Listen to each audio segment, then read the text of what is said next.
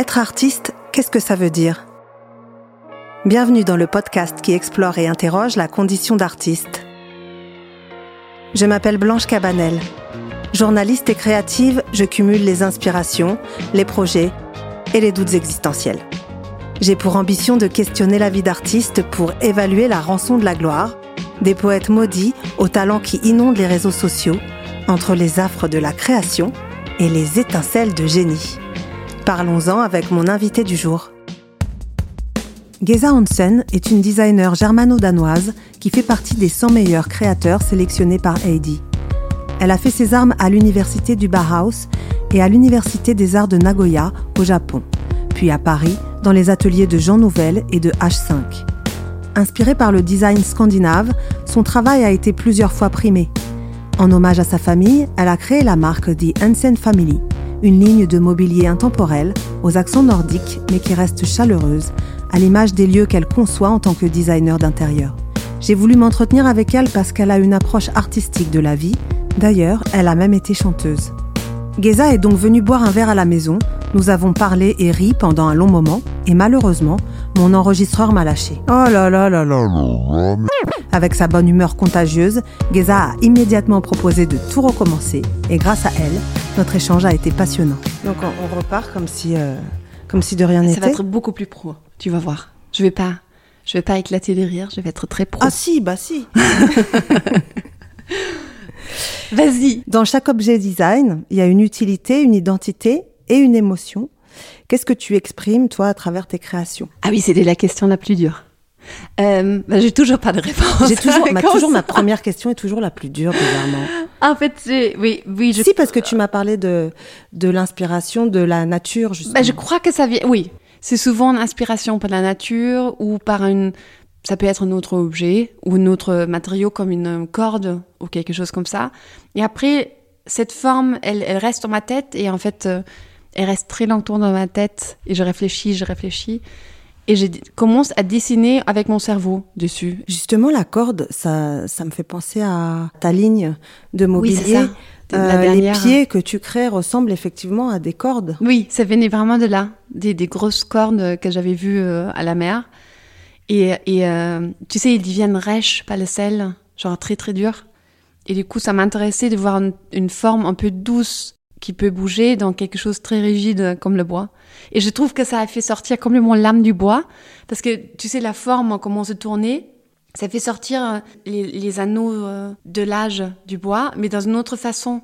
Genre, du coup, tu vois les petites, euh, des, des, petites rondeurs, genre, c'est sublime quand tu le vois de proche. Après, je suis un peu en fou avec le bois. Mais à toucher, c'est très agréable. Tu m'avais raconté que tu avais un rapport presque amoureux avec le design. Oui, c'est vrai. Et que quand tu vas à ton atelier, c'est comme si euh, tu allais euh, voir euh, quelqu'un, un amoureux. Un amoureux. ouais, c'était, c'est venu vraiment par hasard. Je me suis rendu compte parce que j'avais mon cœur qui battait euh, vraiment, tu sais, ces, ces, ces papillons que tu as dans ton corps. Et je me dis, mais pourquoi je ressens ça Et je réfléchissais. Et c'était vraiment à cause du nouveau projet. Et, et, j'ai vraiment cet rapport à, mon travail. J'adore mon travail. J'y pense tout le temps. C'est quelque chose que je peux pas éteindre. Ça continue euh, tout le temps. J'y pense tout le temps et c'est vraiment quelque chose qui me qui me donne euh, du joie, ça, bah, ça, me donne aussi d'autres émotions, hein, genre la colère. Mais en, en, en tout cas, c'est vraiment l'élément tellement important de ma vie et qui, qui me rapporte beaucoup d'émotions. Parce que tu es née dans cet environnement-là J'ai grandi avec mon grand-père et mon père qui m'aidaient à créer tout le temps. Je, qui, qui m'animait même de créer. Il me donnait toujours des nouveaux matériaux à faire, il m'apprenait toutes les machines, même les machines plus dures même en tant enfant, j'avais le droit d'utiliser, euh, genre même quand j'étais toute petite, euh, de, travailler le bois avec, avec les couteaux. Et ils avaient toujours beaucoup de confiance en moi. Et euh, ils me laissaient toujours utiliser des choses où je sais que d'autres parents disaient, mais vous pouvez pas la laisser utiliser ça. Et, ça m'a donné beaucoup, je crois que c'est ça qui m'a donné beaucoup confiance en moi aussi. Et c'est une approche du design qui passe par le geste, en fait, au départ. Ben, je crois qu'il y a un livre que moi j'adore, c'est un peu mon livre phare. Ça s'appelle The New Craftsmanship. C'était fait par, je suis toujours nulle avec les noms, mais c'était l'étudiante Hannah Arendt qu'il a écrit et qui a dit euh, qu'en fait, de faire une geste de, du début jusqu'à la fin, ça te rend heureux. Et que le craftsmanship, c'est exactement ça. De, de, faire une répétition éternelle et à chaque fois, tu t'améliores automatiquement parce que ta geste devient de plus en plus parfaite. Et ça, c'est un peu comme la musique, quand tu joues un instrument aussi. Cette éternelle répétition et que tu sens que chaque fois tu rejoues, tu deviens plus fort. Tu as une approche très euh, artisanale, non, du design? Oui, c'est parce que j'ai fait des études au Bauhaus. Et le Bauhaus, c'était vraiment d'apprendre les métiers par les mains et par les ateliers. Et du coup, déjà, je grandis comme ça avec mon père et mon grand-père. Et euh, avec eux qui m'ont laissé utiliser des grandes machines déjà. Et du coup, c'était l'école parfaite pour moi. Mais après, je me retrouvais dans l'atelier de métal, à souder, euh, dans l'atelier du bois. Et, et je trouve d'apprendre par la... Moi, j'ai appris le design par la matière.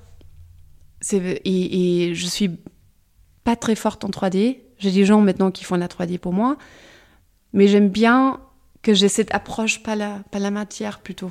Et on en revient au rapport amoureux parce que ta, ta matière de prédilection, c'est le, le, bois. et c'est très sensuel comme matière à travailler. Le bois, c'est vraiment. J ai, parce que mon père, il travaillait le métal et mon grand-père travaillait plus le bois. Et je me rappelle que quand j'étais petite, déjà, ça qui est complètement fou, c'est que tout ce que je voulais, genre tous les rêves d'une petite fille, mon grand-père était capable de les faire en bois très vite. Il faisait genre des maisons, des maisons de poupées, là, tu vois, avec toutes les chambres et, euh, et les lits. Et après, euh, j'avais une fusille en bois. Genre, tout, tout était en bois. C'était beaucoup, beaucoup plus facile. C'est pas juste que je dis ça parce que mon père m'a fait aussi des trucs en métal, genre aussi un lit, lit de poupée en métal qui était genre vraiment un design extraordinaire, très Bauhaus. Mais j'ai toujours été attirée plus par les ateliers de bois.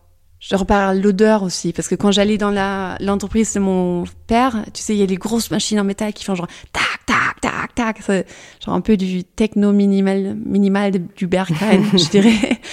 Et quand j'étais chez mon grand-père, il y avait cette odeur de poussière de bois que moi j'adore. J'adore aussi, genre toute l'école, ça, il faut pas le dire, mais genre tous les matériaux autour du bois.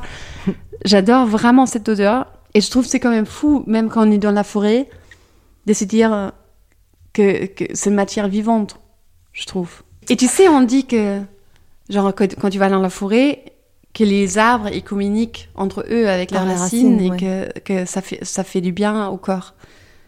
Mais je crois complètement dans ça. Je trouve que la forêt, c'est un des meilleurs endroits pour être. C'est pour ça qu'on vit dans la forêt, il faut le dire. Oui. Euh, on parlait de ta famille. Quand tu remportes un succès ou que tu finalises un objet dont tu es fier, quelle est la première personne à laquelle tu penses à ce moment-là? Je crois la première personne qui peut me rassurer quand je suis en doute, c'est ma meilleure copine, Nathalie Mohajer, photographe, qui, qui, me connaît depuis le Bauhaus et qui sait très bien me diriger dans les directions ou de me dire euh, ah là non. Hein. et euh, après, euh, je sais que comme mon père au début, c'est très dur quand ton père est déjà designer, de, après de faire un truc complètement différent. Et il m'a pas accepté tout de suite. Et je sais maintenant, il est très très fier. Il est presque trop fier. C'est pour ça que lui, je lui montre pas tout ce que je fais, mais, mais qu'il est fier, c'est important pour moi. En fait, s'il ne serait pas fier, ça me dérangerait beaucoup. Mais au départ, euh, tu disais que tes innovations lui plaisaient pas forcément. C'est ça. En fait, euh, les, les, premières fois, j'ai eu vraiment dans ma famille pour pouvoir me faire accepter parce que faire la même chose que ta famille, c'est jamais simple. Genre, soit tu te fais écraser euh, et, et exister pour soi toute seule, c'était c'était vraiment une lutte au début et c'était dur et, ils étaient pas fiers des, des, premières pièces et ils étaient sûrs que je vais échouer. Et, et je continuais tout seul, mais après, euh, je me dis chaque échec, même émotionnellement, te rend aussi plus fort euh, après, genre de, de pouvoir d'avoir cette certitude en toi que toi tu veux faire ça et que c'est important, que ça le droit y être, c'est très important, je trouve. Tu as réussi, toi, à trouver la confiance en toi, mais dans, dans l'échec de départ, euh, dans le. Bah, J'étais sûre que j'avais raison. Et j'avais, ce moment, je me rappelle toujours, mais je savais que j'avais raison.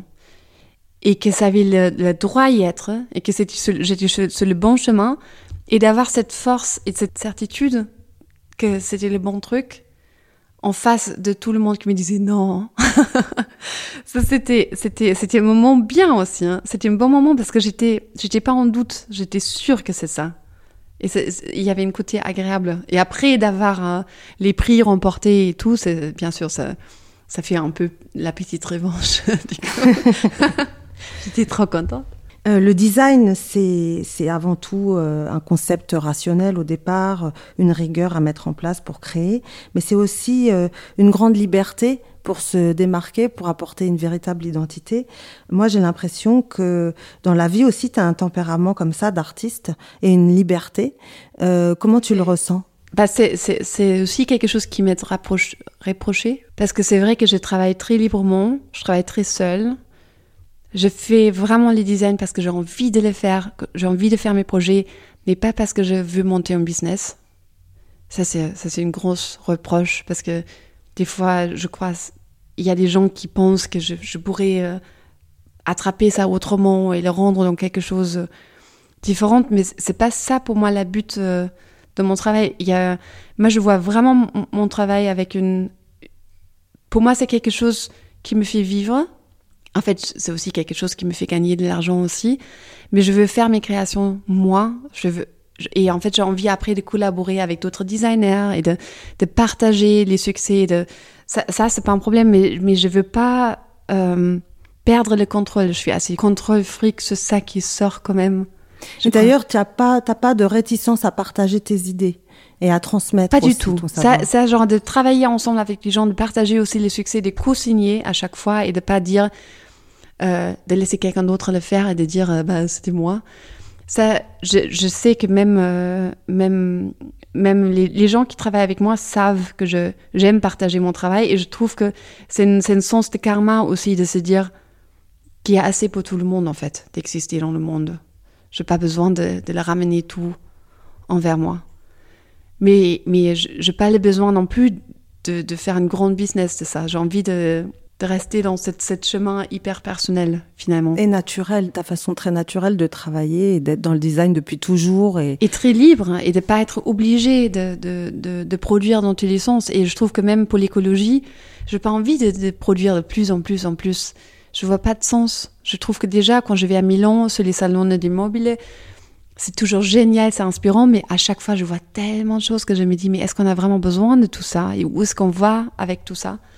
Et du coup, de se, de se contraindre aussi à dessiner et de, de se dire peut-être il n'y a pas toutes mes idées qui ont le droit de vivre. Je trouve ça bien d'avoir genre un peu, tu sais, un contrôle dessus et de se dire je le sors seulement si je suis sûre que c'est vraiment extrêmement bien.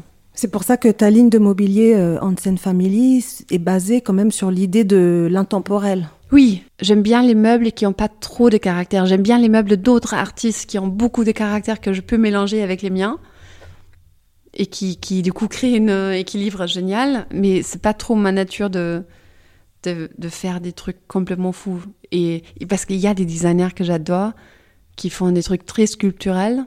Ben, c'est pas juste que j'ai pas envie de le faire, je crois je peux pas le faire. C'est pas, c'est, pas le, le savoir-faire que je sais faire. Moi, je sais faire des, des trucs en bois quand même assez minimalistes finalement. Mais je sais pas pourquoi. Hein. Je, je crois que j'aime bien faire des meubles qui dérangent pas trop et qui laissent de la place. Mais parce que c'est toujours relié, j'ai l'impression, chez toi, à une idée de vie de famille, de, de d'un objet qui va s'inscrire euh, dans un futur, un patrimoine familial. Oui, qui, peut rester et qui va jamais être euh, hors du temps. Et ça, ça ils, le sont tous. Ils peuvent tous exister sans, sans déranger, je crois. Après, j'ai fait un euh, truc complètement fou en ce moment. Du coup, là, j'ai oublié, j'ai fait une nouvelle collection qui sort un peu du minimalisme, qui est très poétique, qui est un peu fou et qui me, qui me fait un peu peur. Pourquoi? ben, Parce que c'est vraiment autre chose, c'est très figuratif, mais en même temps, je me dis, je, crois que ça, ça sort du moment que notre monde est, est, en train de devenir tellement fou en ce moment et que quand tu es mère de trois enfants, ça te fait un peu peur. Et du coup, de, de, de faire quelque chose plus poétique hors du temps, ça fait du bien aussi. Le design apporte de la poésie dans la vie, selon toi? Oui, dans le quotidien? Tellement. L'intérieur design encore plus euh, aussi, mais je trouve que, genre, euh, c'est une identité. Hein. C'est la façon comment tu es meublé, ça montre le caractère que tu as finalement.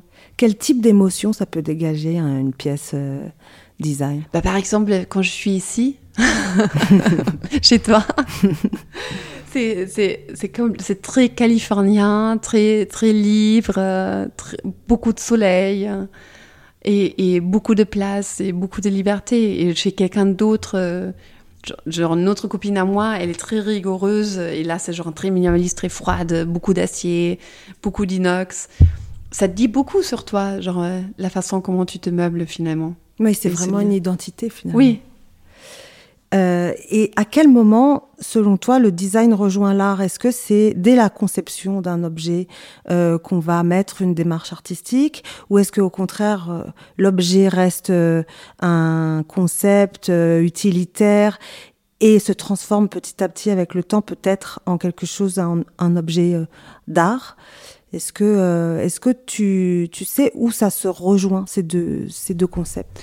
Moi, moi, je sais que je fais des meubles pour faire des meubles, ou des objets pour faire des objets.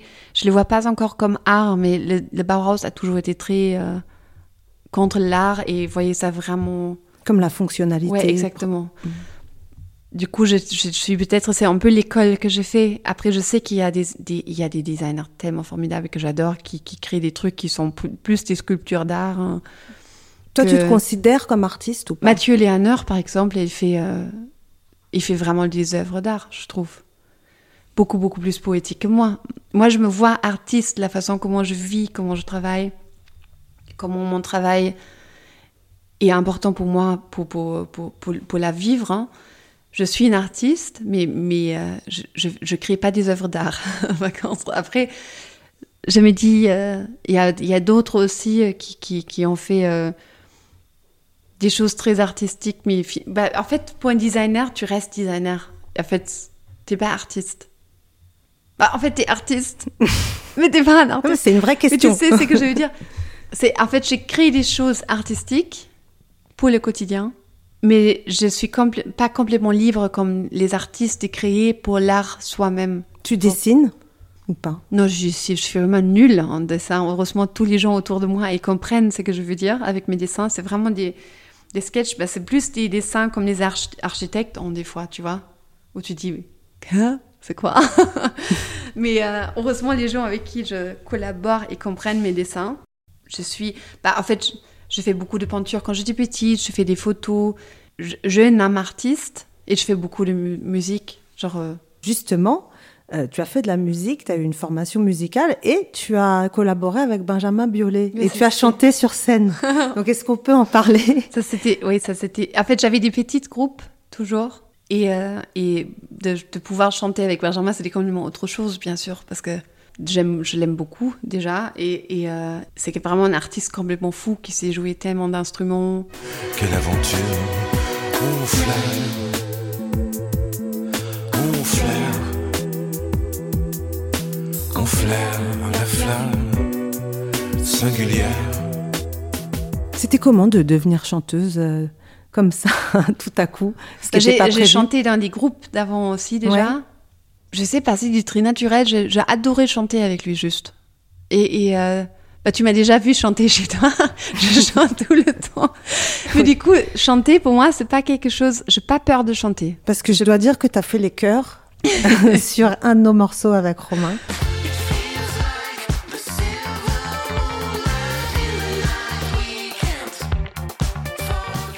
Je trouve ça beaucoup plus dur de parler devant des gens que de chanter devant des gens du coup, la, la, musique, je trouve que j'ai tellement envie de faire la musique que j'ai pas peur dans des moments comme ça. Donc oui, c'est pour ça que je confirme pour moi qu'il y a vraiment une âme d'artiste. Et oui. euh, qu'est-ce que tu écoutes comme musique pour euh, pour créer pour l'inspiration justement? Ben, Il y a une album que j'écoute depuis 20 ans, je crois presque. C'est c'est le c'est Nils Fram, ça s'appelle Feld, genre feutre. Il a fait ça parce que il, ses voisins se plaignaient du bruit. Il a mis plein de feutres dans son piano ce qui faisait que le son de la musique baissait et que tu entendais, pas contre, quand elle jouait, tu entendais les claquements des, comment ça s'appelle les... Des touches en bois. Des touches. Et tu entendais les, les petites marteaux, en fait. Et les cordes, oui. En fait, tu entendais plus les matériaux que la musique, presque.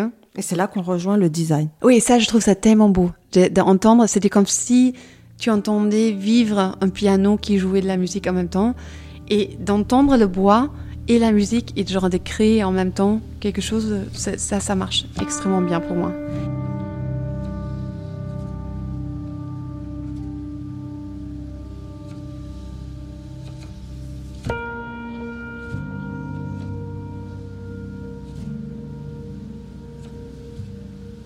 Et quand je suis euh, pas en train de créer, j'écoute beaucoup de la musique des années 80, beaucoup de ACDC aussi.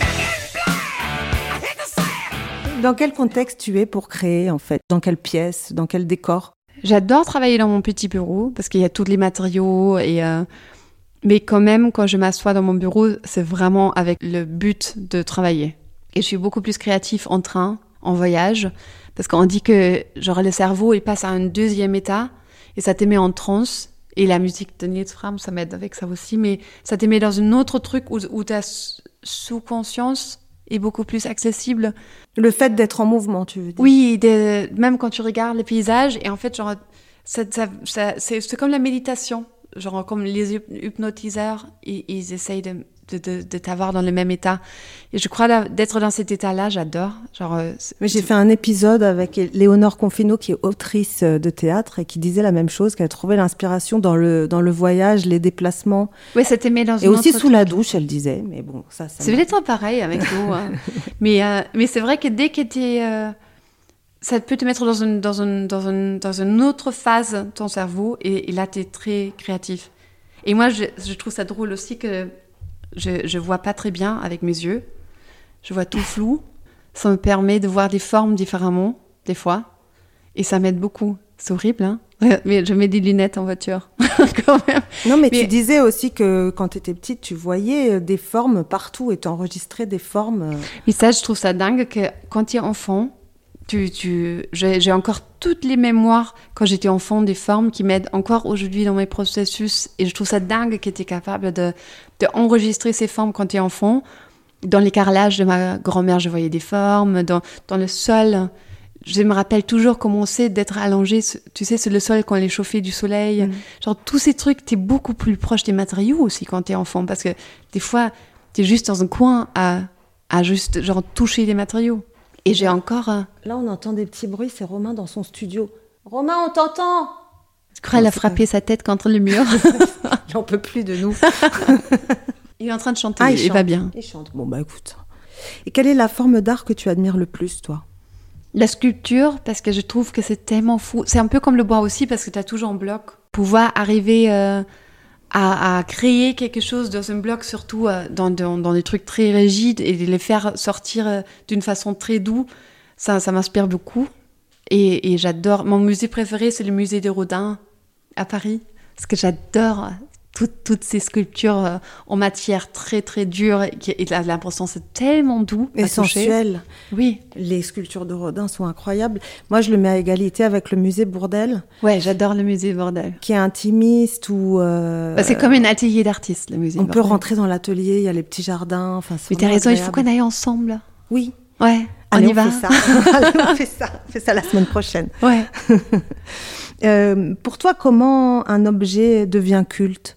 Ah, ça, c'est une bonne question. Hein. Euh, bah, je crois qu'il y y a juste certains objets où on sent qu'ils ont vraiment le droit d'exister plus que d'autres. Et du coup, euh, des fois parce qu'ils sont fous, comme le design de Werner Panton, des fois parce qu'ils sont complètement intemporels. Et, euh, et après, c'est des codes aussi. C'est quoi sont ton utilisés. objet culte, toi, dans le design? Moi, je crois que c'est toujours le Togo. Parce que comme j'étais genre dans le minimalisme de mes parents qui était un peu dur, je trouvais que le Togo avait toujours une, une, une sensualité euh, énorme. Il est tellement doux. Il a une forme complètement fou avec tous ces plis là partout. Et je trouve que Comme un il a vraiment créé quelque chose autrement, genre euh, en- encore plus que d'autres dans les années euh, là, Oui, parce avait- que tout était un peu fou. Mais Je, je, trouve qu'il y avait plus de, liberté et d'audace dans les années 70 ou c'est toujours euh, aussi Bah, il y en a toujours des designers qui font des trucs euh, comme ça. En fait, toutes les designs des années 60, tout le monde fait des trucs un peu euh, à la Paulin, là, en ce moment. Du coup, euh, en ce moment, il y a quand même beaucoup, des, objets qui ont le droit d'exister, qui, qui, nagent entre les années 60 et le brutalisme doux je dirais.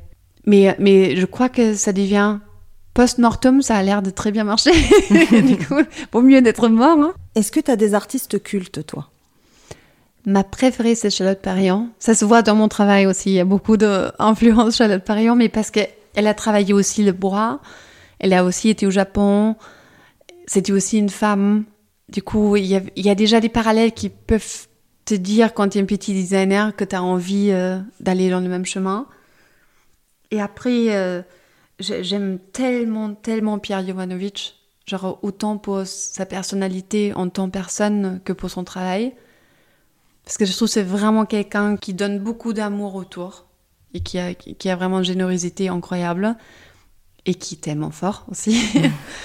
Mais là, tu, tu, me parlais justement du Japon, euh, mais tu as voyagé dans beaucoup de pays. Euh, tu es né euh, en Allemagne ou, ou, je me trompe? Oui. Oui, en Allemagne. Et pourquoi tu as choisi la France finalement Est-ce que c'est par rapport à l'ail de, de, vivre, j'allais dire? Bah L'ail de vivre. c'est pas mal. Bah, le truc, c'est que le, le Japon, par exemple, les très hiérarchique, l'Allemagne était très sérieux aussi. La France, on a vraiment. Il y avait deux choses. Je trouve qu'en France, on a le droit de rire de tout. Je crois que c'est quelque chose qui est important qu'on garde, quand même. Parce qu'il faut pouvoir rigoler aussi des choses, parce que si les gens ont plus le, le droit de dire des choses, même si on n'est pas de la même euh, avis, mais avec l'humeur, tu peux quand même pouvoir discuter des choses sans que ça prend un virage euh, trop, trop nul, tu vois. Tu sais ce que je veux dire? avec qui oui, ben, euh, je crois que c'est, il y a ce truc de, c'est assez important, en fait, au moins pour pouvoir discuter. Comment tu définis, toi, l'art de vivre à la française? Je crois que c'est vraiment cette chose de pouvoir euh, être libre, d'avoir beaucoup plus de tolérance pour le temps quand tu travailles. Genre, de, tu sais, par exemple, en France, tu peux déjeuner pendant une heure à midi sans que ça dérange quelqu'un. Tu peux euh, prendre un verre de vin vers 5 heures. Et, genre, il y a, y a cette il y a une légère, légèreté mhm. sur le temps quand tu travailles. Et en fait, c'est la vie et le travail sont beaucoup plus libres et noués ensemble. C'est pas genre euh, aussi euh, contrainte, je trouvais, qu'au Japon ou, ou en Allemagne? Parce que ça, ça doit s'exprimer dans les projets euh, de design d'intérieur que tu as en France, qui sont notamment des hôtels, euh, les restaurants, le café compagnon. Euh, Qu'est-ce que tu vas mettre en avant euh, dans, dans, ces lieux au départ pour euh, créer une ambiance? Ah, Le café compagnon, l'inspiration pour moi, c'était l'atelier d'artiste pour le coup, parce que je trouvais que c'était c'est vraiment un lieu très, très libre pour la création aussi, et c'est pour ça que j'avais rentré les œuvres du grand-père de Charles Dedon parce que je trouvais Charles ça... Compagnon, oui, qui est donc le propriétaire du restaurant, mais aussi et le père de mes enfants. voilà, c'est ce que j'allais dire. Mais je trouvais ça important de, de, de, de, ramener cette histoire de la famille et cette transmission de sa famille aussi dans ce lieu et de créer quelque chose. Je trouve vraiment un atelier d'artiste, c'est comme une bulle de liberté totale. Et je trouve que la cuisine, c'est une création aussi. Et du coup, je trouvais que c'était bien de d'avoir ça comme première inspiration pour le lieu. Mais tu as dit le mot transmission, j'ai l'impression que pour toi c'est un mot euh, qui va définir finalement presque toute ta vie. Oui, c'est dans ça que moi, en tant qu'artiste, je creuse, genre euh, dans la transmission, dans ça que m'ont donné mes ancêtres, et, et, euh, et j'espère que d'en donner aussi à mes enfants, mais je trouve ça très intéressant quand tu trouves dans ta inspiration qu'est-ce qui fait que tu fais des choses. Et tu, tu trouves toujours que c'était une raison dans le passé et, ou quelque chose qui t'a inspiré dans le passé. Tes enfants, ils ont cette sensibilité-là euh, au design, aux matières bah, Je sais qu'ils touchent beaucoup les matières. Il y avait même un ami qui m'a dit euh, Sa fille était chez nous, et elle a tout de suite touché l'évier en marbre et elle a dit Ah, c'est du marbre. Genre, je sens qu'ils ont cette sensibilité-là. Et, et j'aimerais bien pouvoir leur transmettre ça aussi fort que, que mes, mes grands-parents et que mes parents l'ont fait. Comment tu, tu, vois le futur du design, toi, aujourd'hui? Est-ce que c'est plutôt, euh, on s'oriente vers le, le, minimalisme avec les enjeux écologiques ou, ou pas du tout? Je, je, crois qu'il y a toujours plusieurs tendances en même temps qui, qui, euh, qui font le contraste envers l'autre, comme le minimalisme et le maximalisme qui est partout en ce moment. Et je crois les deux sont aussi une réponse en ce moment à ce monde hyper angoissante, euh, qui est super vite, super connecté. euh. Je crois que le minimalisme, il va dans un refuge de cocon pour protéger euh, l'âme un peu. Et le maximalisme, il, s'enfuit dans un monde un peu de, de, de fantaisie, de poésie, pour pas être trop sérieux. Et je crois que c'est toujours des réponses à, à notre monde d'aujourd'hui, en fait. On utilise beaucoup plus des couleurs. Toi, comment tu vas définir justement l'ambiance d'un lieu, euh, l'émotion qui doit transparaître euh, en entrant dans ce, dans ce lieu?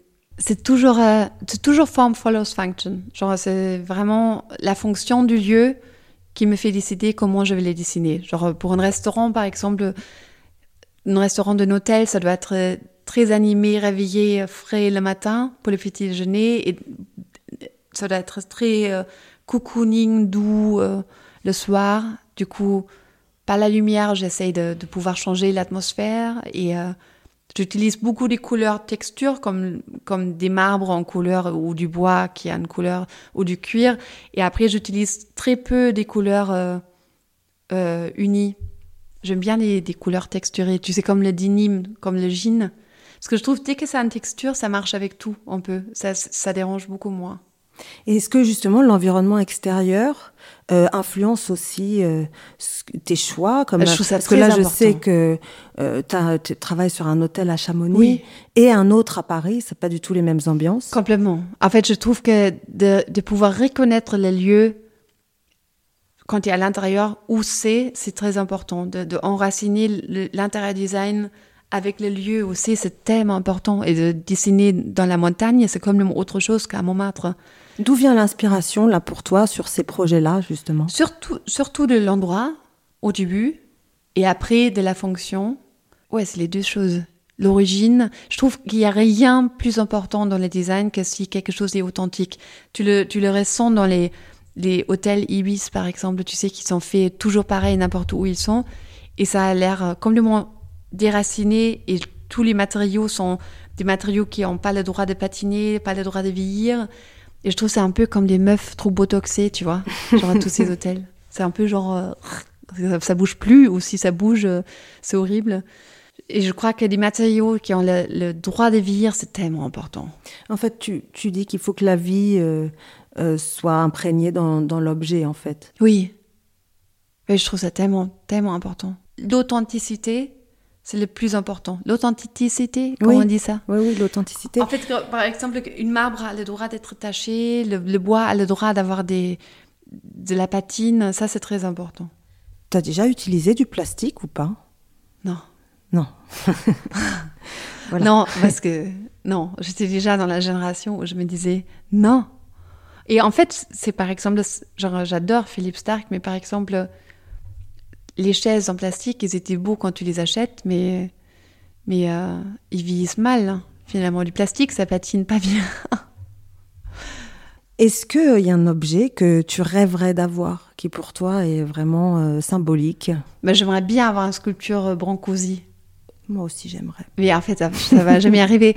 Mais C'est après, trop beau. J'aimerais bien avoir euh, plein d'œuvres d'art aussi, mais je trouve par exemple la vie de Peggy Guggenheim, de vivre dans son pavillon à Venise et d'avoir tous ses œuvres autour d'elle, mais c'est c'est tellement fou. J'adore cette lieu. Chez toi, à Courance, est-ce qu'il y a, est-ce qu'il y a une œuvre euh, que tu que apprécies particulièrement, qui a du sens pour toi, d'un autre artiste? Là, il y a les images de Chat Frégé, qui, qui est de la série Wildermann, qui pour moi sont un peu, tu sais, c'est ces ces figurines, euh, genre des démons du village. euh, Et ça, j'aime beaucoup. J'ai- J'aime beaucoup ces figurines. Genre, pour moi, il, euh, il incarne complètement euh, nos âmes. J'adore cette série. Genre, c'est vraiment quelque chose très, très, très, euh, genre très intime pour moi. Ces, ces figurines. J'ai l'impression comme si ça, ça, ça, tu sais, c'est un peu comme les monstres que tu, tu imaginais quand tu étais enfant. Positif et Il y a négatif. quelque chose de, de l'enfance chez toi? Je creuse beaucoup dans l'enfance et, et je crois que je, y a, je suis toujours dans un discours euh, de toutes les mémoires que j'ai eues en tant enfant. Et, et euh, pour la personne que je suis aujourd'hui, l'enfance a été la, la phase la plus importante, je trouve. Maintenant, je crée avec. Mais dans la vie, tu as un avant. tempérament, je trouve, qui est assez espiègle, assez joyeux, comme un, comme un enfant, en fait. C'est vrai. Je suis toujours. Alors je que dans ton travail, être obligée d'être euh, rigoureuse, euh, mais... bah, j'arrive à travailler, mais je- déjà enfant, j'a- j'arrivais à travailler aussi. J'a- J'adore travailler et de, de créer des choses et de finir les choses. Mais c'est vrai que je, suis- je suis, euh, je crois que je suis de, de très bonne humeur souvent. C'est vrai. Ouais, C'est vrai. hein. C'est incroyable. ouais. Et est-ce que tu penses que ta féminité aussi s'exprime dans, dans ce que tu crées, dans ton design? Ben, je trouve dans la nouvelle génération des designers, on le sent moins, mais dans ma génération, il y a clairement une, une, une euh, direction féminin chez moi et chez mes amis comme Christian Haas ou, ou Stefan Dietz. Il y a clairement un truc masculin, je trouve. Non, Je dis ça parce que c'est très change. féminine aussi, je trouve. Moi? Oui, C'est vrai? Oui, très, très. Ah ouais? Tu incarnes ah, C'est trop, j'étais tellement euh, garçon manqué, toujours. Eh ben, figure-toi que t'as pas réussi à être garçon. Merci beaucoup, Geza. Merci C'était chouette de toi, ça t'avoir. m'a fait trop plaisir. Bye. Si vous avez aimé cet épisode, n'hésitez pas à l'évaluer et à le partager. Et rejoignez-moi sur le compte Instagram maudit.artiste au pluriel. À bientôt.